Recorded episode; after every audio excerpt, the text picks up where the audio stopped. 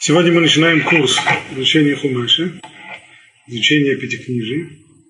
Но перед тем, как мы начнем, сначала будет в одной урок. Зачем это нужно? Чтобы договориться об определенных э, понятиях, чтобы какие-то основные элементарные вещи объяснить. Для того, кто не знает этих элементарных вещей, он слышит их впервые. Тот, кто знает эти элементарные вещи, то не исключено, что ему в некотором смысле придется и уточнить свои знания и добавить э, новое немного понимание. Так, прежде всего, материал. Материал наш – хумаш. Хумаш, значит, пятикнижие, первые пять книг Танаха, или слово, которое используется в русском языке Библия. Слово это вообще не наше. Слово Библия означает по своему содержанию – оно включает в себя и весь Танах, Танах аббревиатура Тура, Невин, Ктувим, и к тому же включает в себя еще и книги христианские, э, Евангелия, послания апостолов и так далее. Так что мы этим словом пользоваться не будем. Наше слово это Танах, аббревиатура Тура, Невин, пророки, Ктувим, Писание. А занимаемся мы только вот э, Торой, или пятикнижие. Вообще слово Тора нужно знать. Его употребляют в двух значениях. В узком значении и в более широком. В узком смысле слова под словом Тора имеют в виду первые пять книг Танаха, которые по утверждению самих этих книг были продиктованы Муше самим Всевышним. Это узкое значение.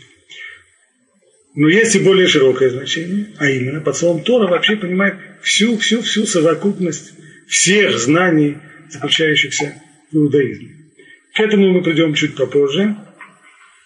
Пока что в узком значении. Итак, пятикнижие, пять книг, содержание их э, хорошо известно. Первая книга называется Берешит – Берешит, вообще еврейские названия книг, они идут по обычно первой, по первому слову, с которого начинается текст этой книги. Слово Берешит в начале. На русский язык и на другие языки она обычно переводилась как либо создание, либо словом бытие. Содержание тоже хорошо известно, сотворение мира. Первые шаги человеческой цивилизации – создание семьи, из которой в дальнейшем произойдет еврейский народ, и до того, как эта семья, семья нашего праца Якова попадает в Египет. Вторая книга «Шмот». Ее содержание – это уже исход из евреев из Египта. Именно таким словом «исход» она называется во всех э, известных переводах. В этой книге не только рассказывается об исходе из Египта, но и повествуется о получении Торы на горе Синай. Третья книга Вайкра, и ее содержание – это заповеди, касающиеся в основном службы в храме. Книга Бемидбар в пустыне, или как ее называют в русском переводе «числа», она уже занимается историей пребывания, 40-летнего пребывания евреев в пустыне. И, наконец, пятая, последняя книга Дворим, речи, на русский язык она переведена под названием, я имею в виду название в Библии синодальное, это второзаконие. И смысл этого названия вот в чем. Поскольку книга эта передает речь Муше, Муше перед его смертью, его последнее завещание еврейскому народу, в котором он повторяет те основные законы, которые были даны на Синай, те, которые были упомянуты в большей степени в предыдущих книгах, а сейчас он в последний раз перед своей смертью повторяет их всему народу, поскольку он знает, что он останется в Синайской пустыне, он не перейдет через реку Иорден в страну Израиля, а еврейскому народу придется самому там осуществлять то, что написано в Торе. Поэтому, естественно, последний раз все повторяем. Так, это пять книг пять книг Торы, а вот теперь пришло время объяснить, Что значит Тора в широком понимании этого слова? Так, в широком понимании это вся, вся еврейская традиция заложена в этом. В, э, когда, мы, когда мы употребляем фразу типа Тора говорит или Тора читает, это не значит, что мы найдем нечто подобное прямо в, в тексте письменной Торы. А где же оно тогда? Что включает в себя, то, что включает в себя Тора? Она включает в себя Тору письменную и устную. Значит, есть еще и устный, устное учение, которое было получено на Синае вместе с письменным. И вот в соединении письменного и письменного источника, письменных книг, пяти книг и всего устного предания, вот здесь и содержится вся Тора.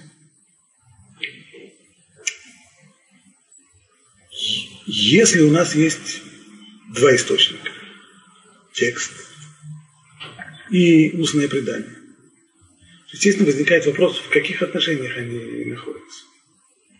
Обычно большинство людей, когда они получают первые свои знания по Торе, они слышат такую фразу, которую им дают, и с этой фразой большинство из них так и остается, что вот есть у нас Тора письменная, а Тора устная, она комментирует письменную Тору. Ну и у многих людей сразу возникают нехорошие ассоциации. Слово комментировать вообще, в особенности в, в русской в русском языке и в, и, в, и в русской традиции, оно всегда дает чем-то нехорошим. Всегда создается впечатление, что есть некоторый первоисточник, который не совсем подходит вкусом, э, мировоззрением или потребностям людей, и они начинают его немножко э, комментировать так, чтобы он, то есть, иными словами, стараться объяснить, что то, что там написано, совсем не то, что имеется в виду, а совсем другое, тем самым подгоняя его под свои собственные нужды, под свои собственные интересы, под свои собственные эстетические, этические или еще какие-нибудь мерки. А здесь, наверное, это не так. А если не так, то как же? Что имеется в виду там? Какое же, какие же отношения между письменной и устной Торой? Наиболее точно и интересно передал это Равшимшин Рафаэль Ирш. Его, это, кто, кто, хотя бы несколько слов, кто такой Равшимшин Рафаэль Ирш? Это э, комментатор Торы, который жил в 19 веке в Германии. Человек, благодаря которому немецкое еврейство, которое до того почти полностью попало под влияние реформистов, и был колоссальный отход от Торы, благодаря Рабшим Шинфойлиршу, который стал раввином во Франкфурте, удалось сохранить хотя бы небольшое количество настоящих еврейских общин, э, традиционного, ортодоксального толка, без влияния э, реформизма, это целиком его, целиком его э, заслуга. Что же он пишет?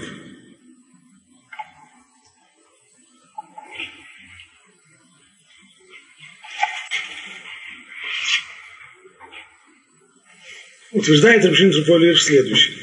В принципе, основа Торы – это устно. Именно устно Тору изучали на протяжении 40 лет в пустыне. Изучали ее, повторяли ее, заучивали ее, объясняли ее.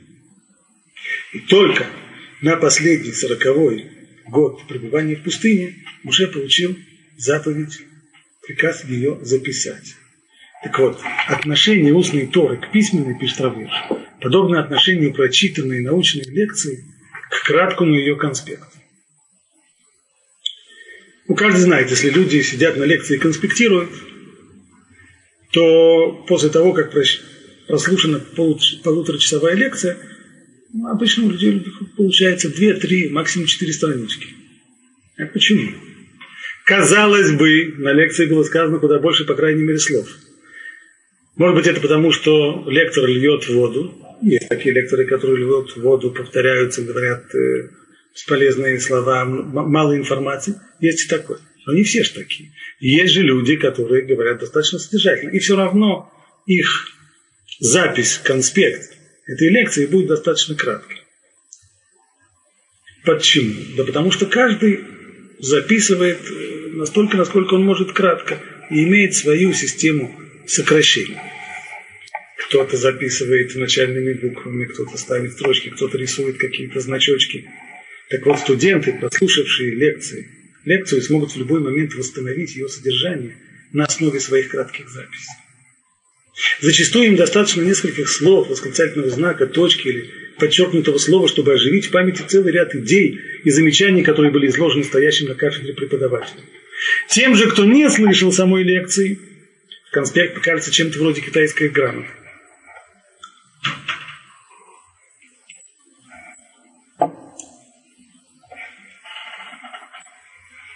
Значит. Тора была записана письменная, как конспект устной Торы. Первичная – это именно устная Тора. Она является основой всего. Не устная Тора комментирует письменную, а устная Тора является основой всего и источником главным содержанием. А письменная Тора, она была записана как краткий конспект. Только здесь есть большая разница между процессом записывания Торы между, между конспектом. А именно – Конспект каждый записывает, исходя из своего разумения, что если мы возьмем двух людей, которые сидят на одной и той же, на, на одной и той же лекции, посмотрим, сравним их конспекты, они совершенно разные. Кто-то записал одно, кто-то записал другое. Здесь такого не было. Муше не записывал, э, не записывал конспект Торы на свое усмотрение. Ему этот краткий конспект был продиктован. Слово слово, буква в. Но Основа сравнения она остается. То есть, то, что представляет собой письменная Тора, это краткая запись всего того, что находится в устной Торе. Значит, значит, в письменной Торе должно быть заложено все то, что было высказано на протяжении 40-летнего периода изучения устной Торы, все каким-то образом должно быть закодировано. Ну, приблизительно так, как люди записывают свой краткий конспект. Они тоже прибегают к некоторой системе кодирования, э, сокращения и так далее, и так далее. И вот здесь то, что Рабиш подчеркивает одну очень важную мысль. Я помню, что когда я, я был студентом, я был такой студент, потому что мне учиться в институте было неинтересно, и я на лекции не ходил. У меня были более, более интересные занятия. Но поскольку надо было сдавать экзамены, экзамены я хотел сдавать еще к тому же имел э, надежду иметь, получать стипендию, то как надо было все-таки это делать. Выход был простой. Взять, э, позаимствовать конспекты у параллельной группы, те, которые сдают экзамен не с нами, и всегда находились в каждой группе было по нескольку студенток, таких прилежных девочек, которые сидели всегда на первых рядах и записывали довольно подробные конспекты. Я брал у них конспекты. И вот здесь выяснилось, к моему ужасу, что сдавать экзамены по чужим конспектам – это практически невозможная задача. Потому что я смотрел эти конспекты, это действительно была китайская грамота. Я ничего не мог по-английски понять, что это. В чем здесь штука? Потому что я был такой глупый? Ну, вроде нет. А проблема-то здесь в том, что тот, кто слышал лекцию, всю целиком. Когда он смотрит на свои короткие связи, то у него в памяти всплывает то, что он слышал. Конспект помогает ему оживить то, что он слышал. Если бы без конспекта я бы его сейчас спросил, он бы не вспомнил. Он сказал, э, что там говорили, чего не помню точно. Конспект есть, вспоминаем. Но тот, кто лекции не слышал, то ему по конспекту никак понять, о чем там идет речь. Получается, что попытка изучения пятикнижия, попытка изучения Торы только по пятикнижию, читать текст, она приведет э, к непониманию. Здесь ситуация еще хуже, чем со студенческим конспектом. Потому что когда я смотрел студенческие конспекты, то я понимал, что я не понимаю.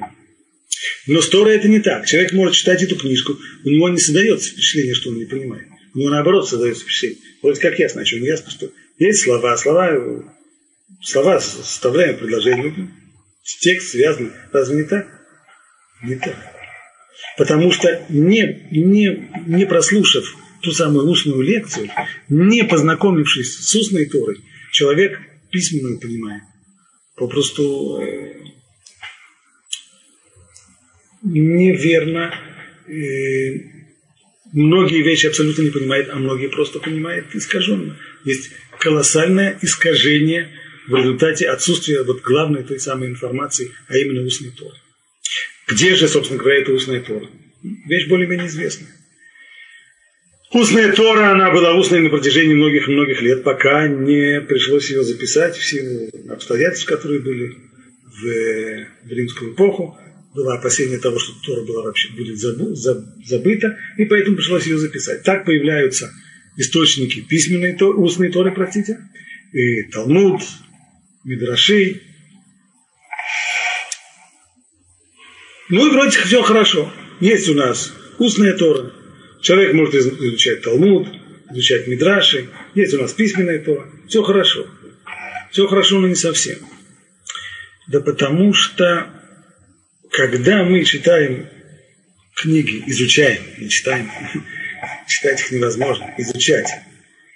Когда мы изучаем источники устной Торы, то мы получаем там конечную информацию. А именно, нам-то могут объяснить, что вот такая-то фраза, которая записана в Пятикнижии, она имеет в виду то-то и то. Вот что имеется в виду. И когда человек смотрит на то, на текст, который у него есть в Пятикнижии, и на то, как это фиксируется в устной Торе, он никакой связи не видит. А иногда ему кажется просто за уши притянутым или или высосанным из пальца. Как? Каким образом? Где? Вот именно эта потеря связи между письменной и устной Торой, она и представляет собой большую проблему. До некоторого времени проблема такая не возникала. Люди, вполне органично воспринимая всю информацию Торы, видели связь между устной традицией, записанной в Талмуде, и между, между текстом то с какого-то времени это уже становится не так. Вот здесь-то назрела необходимость комментирования.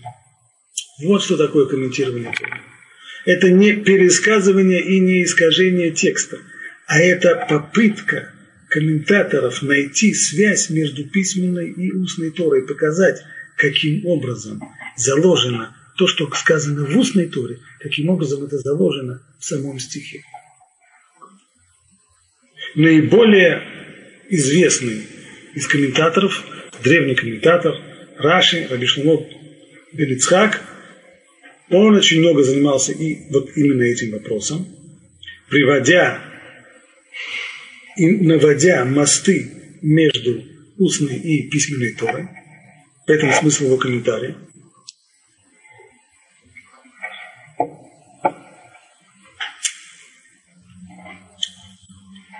Раши обычно подходит к, к тексту следующим образом. Вспомним еще раз пример Авирша. Он говорит, что письменная Тора, она похожа на конспект, который человек записал, прослушав длинную устную лекцию. И, имея две-три странички всего лишь, человек по этим двум-трем страничкам восстанавливает полуторачасовую лекцию. Нормально это возможно.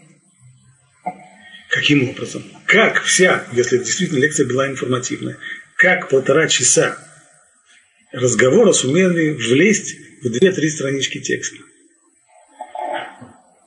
Понятно как? У каждого человека есть свои способы записывать кратко. Потом, когда он читает, по подчеркнутым словам, восклицательным знакам, определенным точкам, галочкам и еще каким-то ему хорошо известным для себя понятным значкам, он восстанавливает то, что не записано. Если Тора похожа на конспект, то это значит, что и в ее тексте должны быть подобного рода значки.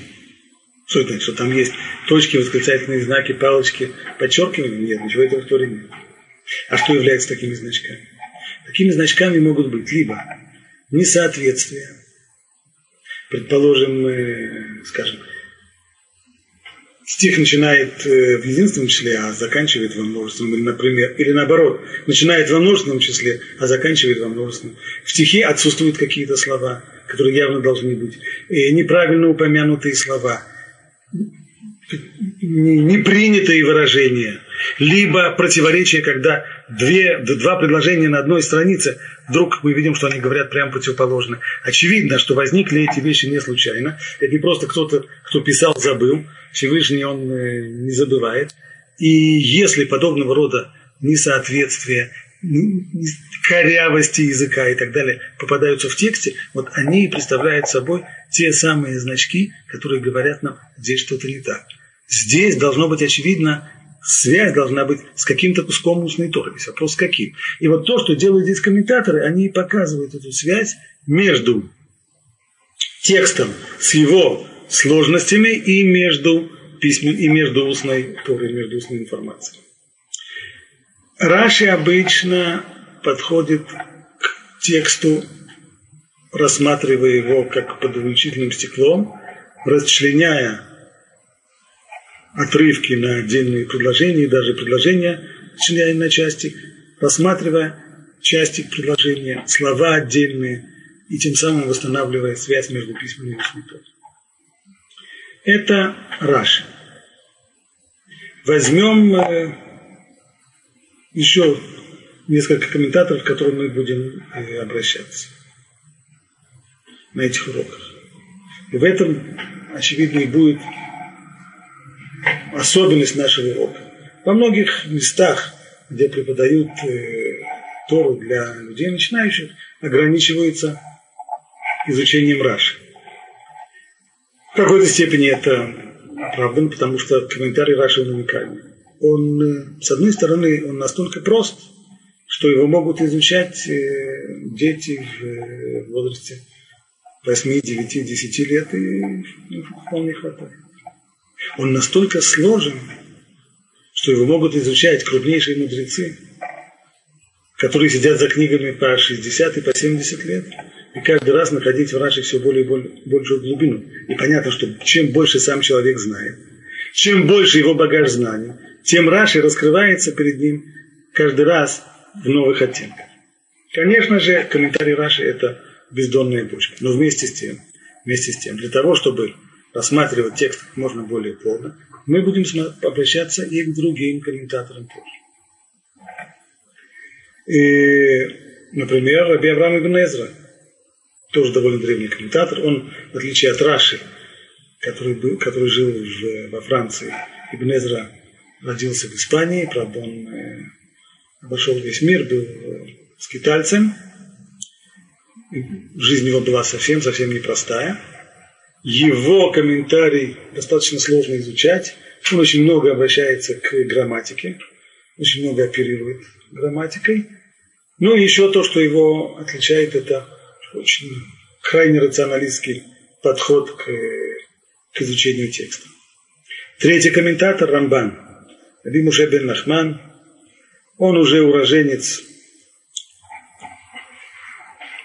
Прованса, прожил большую часть времени в Испа... большую часть своей жизни прожил в Испании, а уже под конец жизни он переехал в город Израиль. В силу ряда обстоятельств его комментарии обычно строятся так. Он э, приводит комментарии Раши и Ибн Эзры, полемизирует с обоими, редко когда соглашается с кем, с кем бы то ни было из них, и затем приводит свое мнение. Он, в отличие от Раши, он не фокусирует свое внимание на отдельных словах, на отдельных тонкостях. Рамбан берет целые отрывки, и он пишет такие большие-большие полотна крупными мазками, много обращаясь к вопросам историческим, очень интересно трактуя э, психологические моменты поведения человека. Комментарий его, безусловно, очень интересный. Есть и другие комментаторы, к которым мы будем обращаться. Мы сейчас э, ли стоит давать э, биографические справки о них. Хочу только сказать, что снова здесь мы э, встречаемся с некоторой проблемой. А именно, ну вот есть несколько комментаторов, но они же спорят между собой. А почему они спорят? Если все так, как я сказал раньше, то есть, что комментаторы Торы занимаются восстановлением связи между устной традицией и между письменной Торой, то, по идее, они должны были все как-то... Во-первых, не нужно было бы много комментаторов, может быть, хватило бы одного Раши. А уж да, ну хотя бы, если есть несколько, ну почему же должны, должны спорить? Если спорят, то, наверное, все наоборот. То есть каждый в силу своих э, мировоззрения, мироощущений и так далее, объясняет это так, либо так. Это неверно. Почему есть разные комментаторы? И почему мы будем приводить э, здесь разных комментаторов? Да потому что очень часто разница между различия между комментаторами происходит от их подхода, а именно на каком уровне они приводят свой комментарий. Дело в том, что Тура, она многослойная. Снова, даже всем начинающим известно, что в изучении Торы различаются четыре уровня. Пшат, Драш, Ремез Сод. Это все знают. Я только хочу объяснить более точно, что имеется в виду.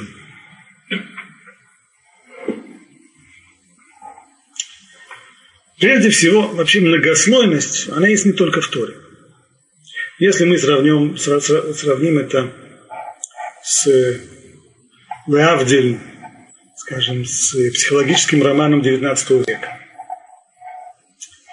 там мы тоже находим многослойность. А именно, автор может показать нам героя своего романа, который что-то делает или говорит, при этом думает другое, а чувствует третье. А иногда еще у него возникает ощущение еще какое-то более глубокое, чем чувство. Предчувствие такое, совсем-совсем четвертое. Естественно, вообще таков человек. Мы на самом деле мы мы так и действуем. Мы одно делаем, другое говорим, третье думаем, четвертое чувствуем, и пятое еще где-то так предчувствуем, еще ощущаем что-то где-то так совсем-совсем-совсем далеко. Уровни понимания Тора, они приблизительно соответствуют вот этой самой лесенке. А именно, что такое пшат? Пшат обычно объясняет так. Ну, это простое понимание текста. Некоторые еще, к сожалению, прибавляют слово буквальное понимание текста. Нет ничего более ошибочного. Пшат – это не буквальное понимание текста. Пшат – это понимание текста простое, и если мы берем, скажем, событийные какие-то отрывки, там, где описываются какие-то события, действия, то пшат – это понимание на уровне, как, вот, как это событие запечатлел бы человек, снимавший его на, на видеокамеру. То есть он показывает, что люди что-то делают и что-то говорят. Видеокамера никогда не в состоянии раскрыть, что человек при этом думает. Или что при этом человек чувствует. Зритель внимательный, знающий хорошо язык телодвижений, он может глядя на говорящего человека, понять, что тот думает. Или даже что тот чувствует. На эту тему написано достаточно много книг. Существует сегодня уже, можно даже проходить специальные курсы, где это изучают. Но так или иначе, здесь должно быть углубление. Вот это вот углубление, его называют драж. Драж – это уже чтение между строк. Это не только простое понимание текста, но и понимание того, что написавший этот текст хотел, чтобы мы поняли, что написавший этот текст хотел еще сказать, но это не это сквозит только сквозь строки. В отношении, если, если описываются какие-то события, которыми изобилует книга, первая книга Торы Берешит, то это уже обычно не то, что человек сказал, а то, что он думал, И вот здесь вот как раз заложена та самая ошибка, о которой я говорил выше. Многие преподаватели говорят, где пшат это буквальное понимание текста. А драж, а драж это глубокое. Что подобное. Драж это буквальное понимание текста. А пшат? Пшат нет. Пшат трактует текст каждый раз, когда возникают какие-то в тексте шероховатости, он трактует обычно, что это метафора. Пример. Возьмем э, скажем, примеры из, обычно из жизни, не из текста Торы. Если человек говорит знаете, э, меня провели за нос, то какой здесь будет пшат? Какой здесь будет пшат? Что его схватили за нос и потащили его в угол комнаты? Безусловно, нет. Какой же будет пшат? Что его обманули. Это простое значение слов. Только мы пользуемся, наша речь метафоричной, мы очень часто пользуемся метафорами. Вот именно так пшат, то есть пшат, понимая текст Торы, каждый раз, когда он сталкивается с какими-то шероховатостями, он их понимает не буквально, а иносказательно. К примеру, когда сказано о том, как Авраам уходит в Эрс Исраэль, то написано, что Авраам и Сара взяли с собой эт анефеш ашер асубы харам. Также души, которые они сделали в Харане. Задача. Как это так, Авраам и Сара, каких таких душ они наделали? Мы знаем, что Всевышний создал человека, дал ему тело, дал ему душу, все. Но как это Авраам и Сара, каких это душ они наделали? Пшат приводит Раши, что понимает Пшат. Пшат это значит так, что перед нами метафора, а именно мы на сегодняшний день говорим э, делать деньги. Это у нас немножко из э, американизма. Так, to make money. Так? Люди делают деньги. Деньги, конечно, не имеется в виду, что перед нами фальшивый монетчик, который чеканит монеты или печатает 100-долларовые бумажки. Имеется в виду человек, который зарабатывает. Но вместе с тем, по отношению к имуществу, мы говорим, что он сделал деньги. Тоже и здесь. Авраам и Сара были людьми не бедными. У них было имущество.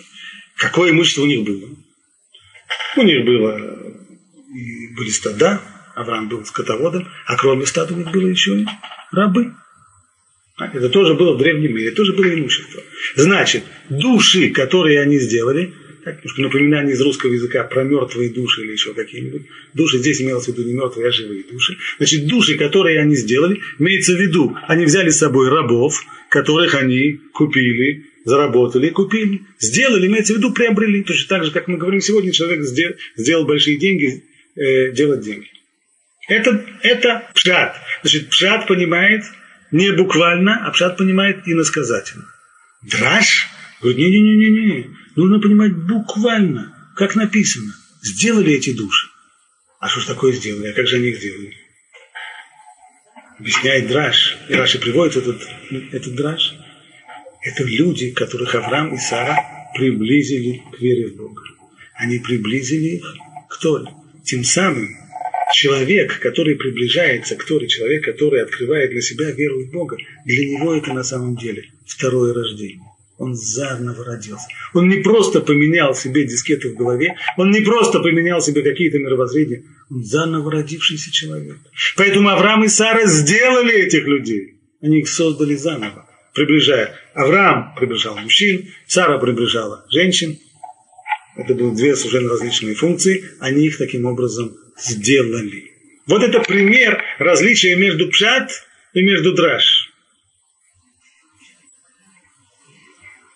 Так вот, Раши обычно останавливается, для него основным направлением его комментария является драж. И очень часто только после того, как он приводит драж, только после этого он говорит апшат, то есть если не буквально понимать, а буквально иносказа, понимать иносказательно, апшат будет такой-то и такой-то и такой-то. И отдельно уже комментаторы Раши, у нас есть не только Раши как комментатор Торы, но есть комментаторы, которые комментируют комментарии Раши, да? они уже обычно задаются вопросом, а почему Раши, после того, как он привел Драш, все-таки приводит Пшат? Что его не удовлетворило? Почему нужно было приводить еще и Пшат? Почему его буквальное объяснение на уровне Драш осталось, э, не удовлетворило его? Но это отдельная тема. Так, два уровня Пшат и Драш. Рамбан, Ибн Эзра и Рамбан, они в основном, в основном останавливаются на Пшат.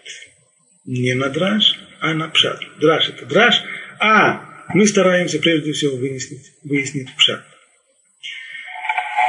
Плюс в коммен... к этому в комментарии Рамбана есть еще целый пласт. Это сод. Последний четвертый уровень Сот, тайна – это каббалистическое понимание э, текста. Правда, Рамбан в своем предисловии к своему комментарию нам объясняет, что хотя он написал достаточно много альдерых асот, на уровне сот, на уровне тайны, но все равно он заверяет всех нас, что можете быть спокойными, сколько бы вы ни читали эти мои комментарии, вы все равно ни черта не поймете.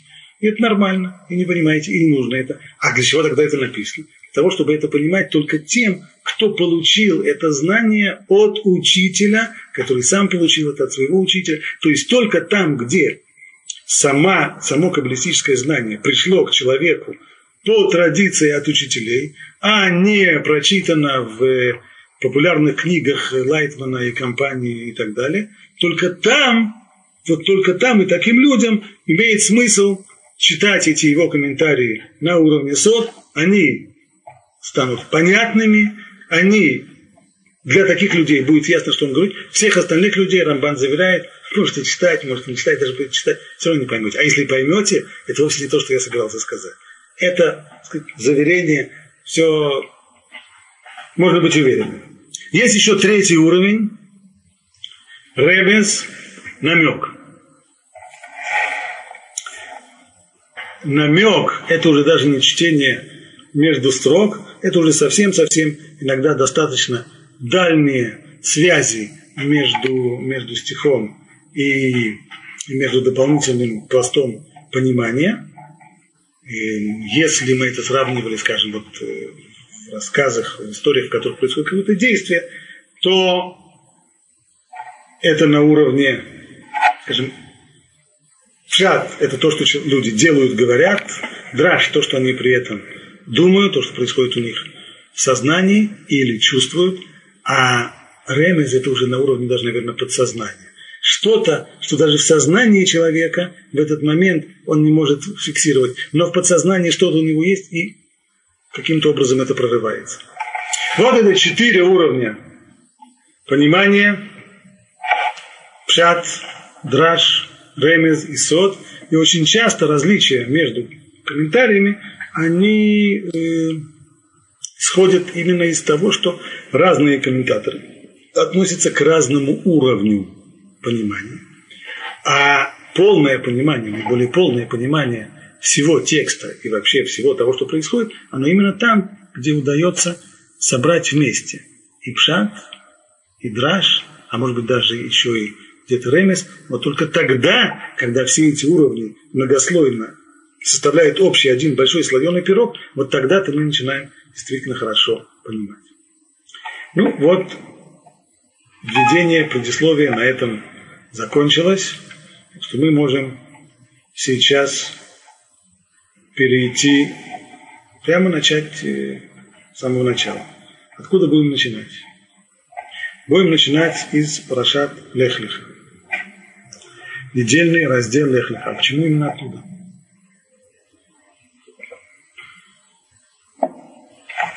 Прежде всего потому, что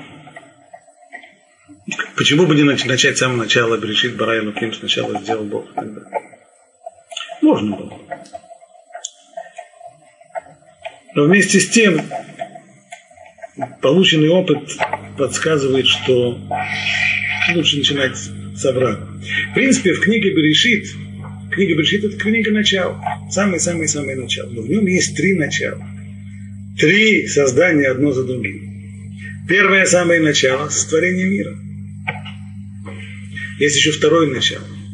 После того, как все человечество погибает в потопе, то с Ноаха начинается новый мир. По крайней мере, новое человечество. Это второе начало. А есть еще и третье начало. Это создание еврейского народа. Оно начинается с Авраама. Так, три начала одно за другим. Каждому такому началу и каждому, нет, не каждому началу, по крайней мере, после, после самого первого сотворения, почему все не закончится на первом сотворении? Потому что Затем следует период разрушения, когда человечество начинает заниматься саморазрушением. После этого саморазрушения потоп и воссоздание. Все создается заново. Но что с Авраамом? Здесь это не совсем так. То есть перед Авраамом тоже идет процесс саморазрушения. Он возобновился, он идет в другую сторону, разрушение идет в другую сторону, по другим, по другим каналам, это да. Но в дальнейшем воссоздание, это не идет воссоздание уже в том масштабе, который был, а именно Всевышний начинает, сужает свой диалог. Если до сих пор диалог был со всем человечеством, то, начиная с Авраама, диалог сужается всего лишь с одним человеком, его семьей, и в дальнейшем из этой семьи, семья это вырастает в клан, и клан это должен превратиться в дальнейшем развиться в народ. Вот мы с вами начнем именно с этого последнего. Творения, сотворения еврейского народа с Авраама. Можем начать с самого начала. Начинается все такими словами. Сказал Бог Аврааму, иди себе из своей страны, со своей родины, из дома своего отца в землю, которую я укажу тебе. Я сделаю тебя великим народом и благословлю тебя, и возвеличу твое имя, и ты станешь благословением. Я благословлю благословляющих тебя, а того, кто будет проклинать тебя, я прокляну. И тобой будут благословлены все народы земли. Вот это фраза, обращенная к Аврааму, когда Ашем сказал Аврааму, это еще не было пророчество в полном смысле. Здесь есть только голос, то есть было здесь слова к нему обращенные. Вместе с тем Авраам это понял. Понял, что ему это не привиделось, что ему это не, не прислышалось. Это голос свыше. Комментаторы задают здесь следующий вопрос. Многие. И Рамбан, и Рабейну Бахи, и другие.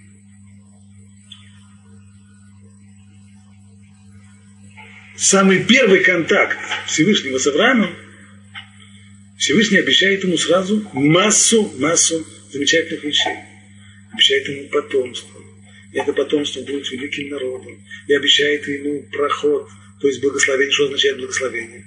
Что означает, э, прежде всего, имущественное. Это означает достаток, и имя его он возвеличит. И, благословляться им все народы. Замечательно. А почему? А за что? Тора ни одним словом здесь не обмолвилась. Чем заслужил Авраам подобных благословений, подобных обещаний?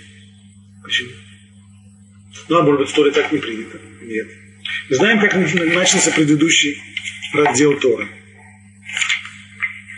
Предыдущий раздел Нуах, как там сказано,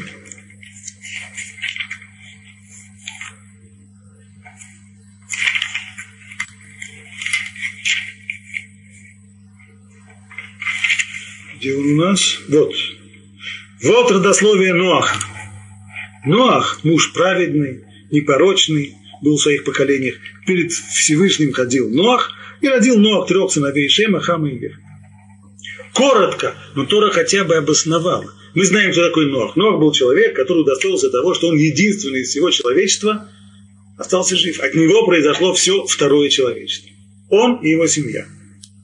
Почему именно он?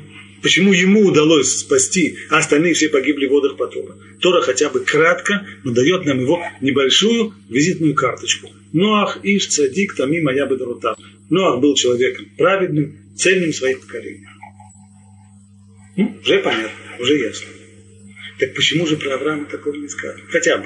Авраам был человеком праведным, и еще каким-нибудь там скажи. После этого и сказал Бог Аврааму, вот я тебя произведу великий народ, я тебя размножу, я тебя благословлю. И тогда все ясно. Чем Авраам удостоился того, что он получил благословение, тем, что он был человеком праведным, порочным и так далее. И так далее. Но этого нет. Ни слова, ни словечка. Просто без здрасте, без до свидания, без никакой визитной карточки, сразу сказал Бог Аврааму, иди себе из страны своей, своей родины, из дома своего, в землю, которую я укажу тебе. Почему Рамбан отвечает следующим образом. Конечно же, в письменной Торе нет ни слова об этом. Но вот как раз устная Тора, она нам повествует о пути Авраама до того, как Всевышний ему открылся и отправил его в страну Израиль. И повествует нам устная Тора, известно, что Авраам, он родился в семье идолопоклонников, родился он в городе Ур, Каздим, это южная часть, как считают сегодняшние ученые, южная часть Междуречья, Южный Ирак. И несмотря на то, что он родился в семье идолопоклонников, он уже с малых лет начал сомневаться в официально принятых истинах, и долго он сомневался, и долго он искал, пока наконец не пришел после многих-многих раздумий и разочарований, пока не пришел наконец к вере в единого Бога. И не только, что он пришел, а он еще и стал распространять свои взгляды, он стал объяснять это людям. И это все плохо кончилось, потому что в том городе, в котором он жил, начальство не любило таких, таких вещей, и кончилось тем, что его собрались э, бросить в огонь, бросить его в печь, случилось чудо, он оттуда выбрался, чудом выбрался, ну и ну, теперь, теперь, картина теперь совершенно другая. То есть перед нами человек, который не только, во-первых, он совершил интеллектуальный подвиг, он сумел сам додуматься до веры в Бога. Ему не у кого было спросить. Это не значит, что тогда вообще не было людей, у которых можно это узнать. Были тогда люди. Был еще жив Шем, сын Нуаха, был жив Эвер, можно было. Но у Авраама не было с ним, с ним связи. Он родился в городе, в котором никто про веру в Бога уже не знал, не слышал. Там были идолопоклонники в его городе, были люди, которые поклонялись Луне, были люди, которые поклонялись Солнцу. Аврааму не у кого спросить. Он до всего дошел сам. Это первый подвиг. Второй, не только интеллектуальный подвиг, но он на самом деле готов был пойти на самопожертвование ради своей веры. Он готов был, чтобы не отказаться от своей веры, готов был идти в огонь. Он распространял свою веру, он убеждал людей. Есть заслуги? Конечно, есть. Ну вот, вроде бы, именно за эти заслуги Всевышний его и выбрал. А почему тогда Тора не записала все эти заслуги? Говорит Рамбан, ну что здесь заслуги? То, что он спорил с э, язычниками, то, что он убеждал язычников, а что нужно было здесь приводить стенограммы его споров с дурачьем, Тора это не станет делать. Поэтому письменная Тора обошла все это молчанием, поскольку все заслуги были именно в том, что споря с людьми э, ложных мировоззрений, он сумел их убеждать и, и делать самоотверженно, даже когда ему грозила смерть. Это то, что пишет Рамбан. Но один из э, очень интересных мыслителей еврейского народа, Маораль из Праги, в XVI веке, он дает нам совершенно, совершенно иное объяснение того факта, что Тора никоим образом не дала предисловие и никоим образом не объясняет письменной Тора, никоим образом не объясняет, почему Авраам был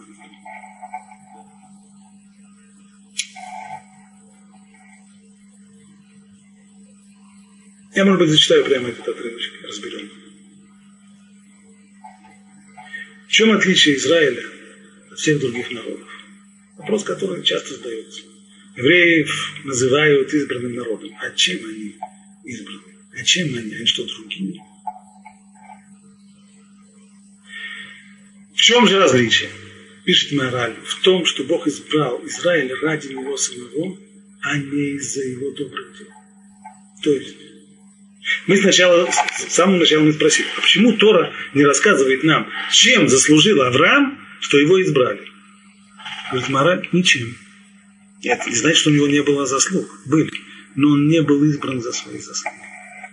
Ошибкой было бы сказать, что евреи являются избранным народом лишь тогда, когда они исполняют желание Всевышнего. Но тогда, когда они отказываются это делать, тогда нет. Это ошибка.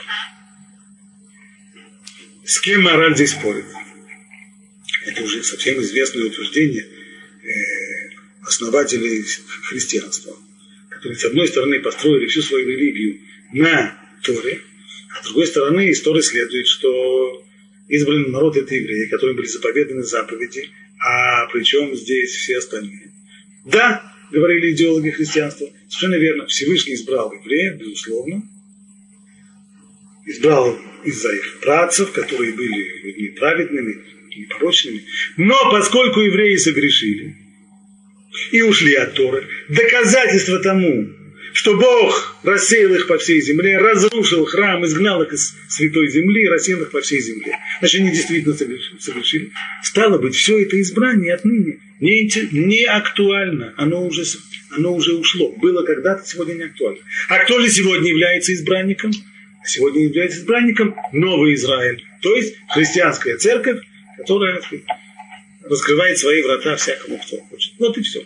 То есть, было здесь утверждение о том, что избранность еврейского народа, она более не актуальна в силу того, что еврейский народ согрешил. Согрешили? Да. Со всей откровенностью признаемся. Были грехи, да и до сих пор. Да и до сих пор они неисправны, если мы до сих пор не имеем храма, если мы до сих пор в Галуте. Значит, грехи не только были, но и есть, мы неисправны. Но это не значит, что мы перестали быть избранными. Почему? Говорит мораль, да потому что предпосылка ваша, господа, неверна. Евреев не избирали за то, что они были хорошими мальчиками. Не потому был избран Израиль, не, не в силу своих добрых дел. Писание говорит вначале, я буду им Богом, а лишь после этого они будут, им народ, они будут мне народом. Другими словами, Бог избрал евреев независимо от того, принимают они его власть или нет. То есть, если было бы написано наоборот, вы будете мне народом, то есть вы будете приличными людьми, тогда я буду вам Богом. Согласен, но не так написано. Я буду вам Богом вне зависимости от того. Так отец остается отцом своему сыну, даже если сын не любит своего отца, не уважает и не подчиняется ему. Он остается ему отцом. А это наши отношения со Всевышним.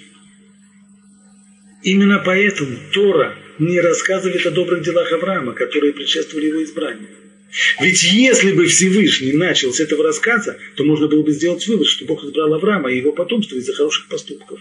А уж тогда пришлось бы идти дальше и сказать, что если они не станут поступать хорошо, то все, тогда Бог уже больше их не звал, он теперь их уже отвергает. Нет. На самом деле это не так. Бог избрал евреев ради них самих. И это абсолютный выбор. С самого начала творения уже было заложено, что должен быть избранный народ.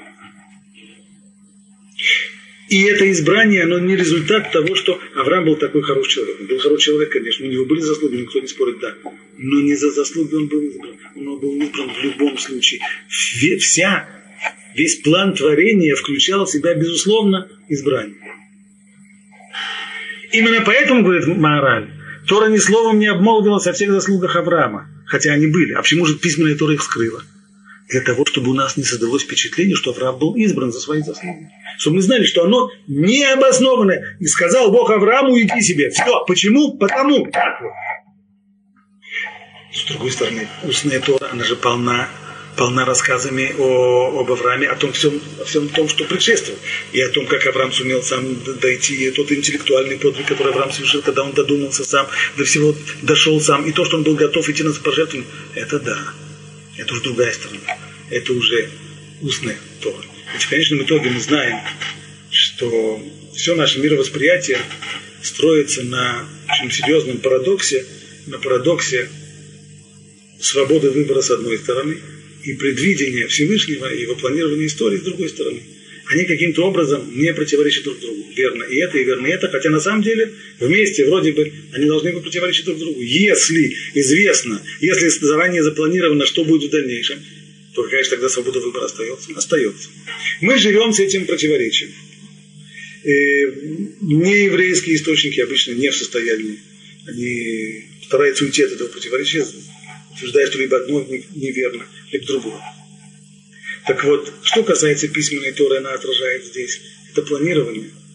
То есть, то, что Всевышний запланировал мир именно таким образом, что обязательно, обязательно должен быть, должен быть Израиль, должен быть народ Израиля, и в нем-то и заключается цель творения. Вопрос, а кто будет народом Израиля?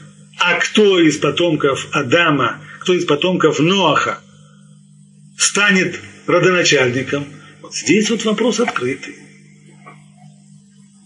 Это то, что подчеркивает устная Тора. Сторону свободы выбора. В принципе, любой человек из живших тогда тоже мог бы стать Авраамом. Не стал. Кто стал? Авраам стал Авраам. Но его избрание было часть общего плана творения. Оно не было результатом того, что Авраам был хороший мальчик, и поэтому его выбрали. Нет, не поэтому. Его выбрали, потому что должны были его выбрать. Кто станет Авраамом? Это был вопрос открытый. И в тот момент, когда Авраам стал Авраамом. Когда он сумел, несмотря на всю обстановку, в которой он жил, раскрыть для себя Бога, когда он сумел прийти к вере, когда он убедился в, в, в том, что мир сотворен, когда он стал распространять свою веру, приближать к, к себе людей, когда он готов был пойти на самопожертвование ради, вот тогда Всевышний открылся ему и сказал, иди себе. Здесь, в другом месте, все пойдет по-другому. Как говорит там Мидраш, предание устной Торы, на что был похож Авраам? На человека, который шел по дороге и увидел замок. Замок красивый, с башенками, с окнами, с зубчатыми стенами. Спросил себя путник, может ли такой замок возникнуть сам по себе. Может быть, он просто на протяжении сотен тысяч лет таким образом из грязи или, или благодаря эрозии камней так возник. Конечно, нет. Должен быть хозяин этого замка. И как только Авраам пришел к этому выводу, что должен был хозяин, отворилось окошко, выглянул, сказал, сказал, да-да, это я. Это я. Есть хозяин, что такое? Здесь возник первый контакт. И этот самый первый контакт был в чем? Лехлиха, иди. Иди себе. О том, что означает иди себе, такое, ну, вообще-то, на немножко таком местечковом еврейском языке, иди себе, вполне, вполне нормально слышать. Но с точки зрения грамматики это очень странно. Значит иди себе? А, а куда еще? А, а что, иди тебе или иди кому-нибудь? Что означает иди себе? Но это уже продолжение следующей серии, на этом мы сегодня заканчиваем.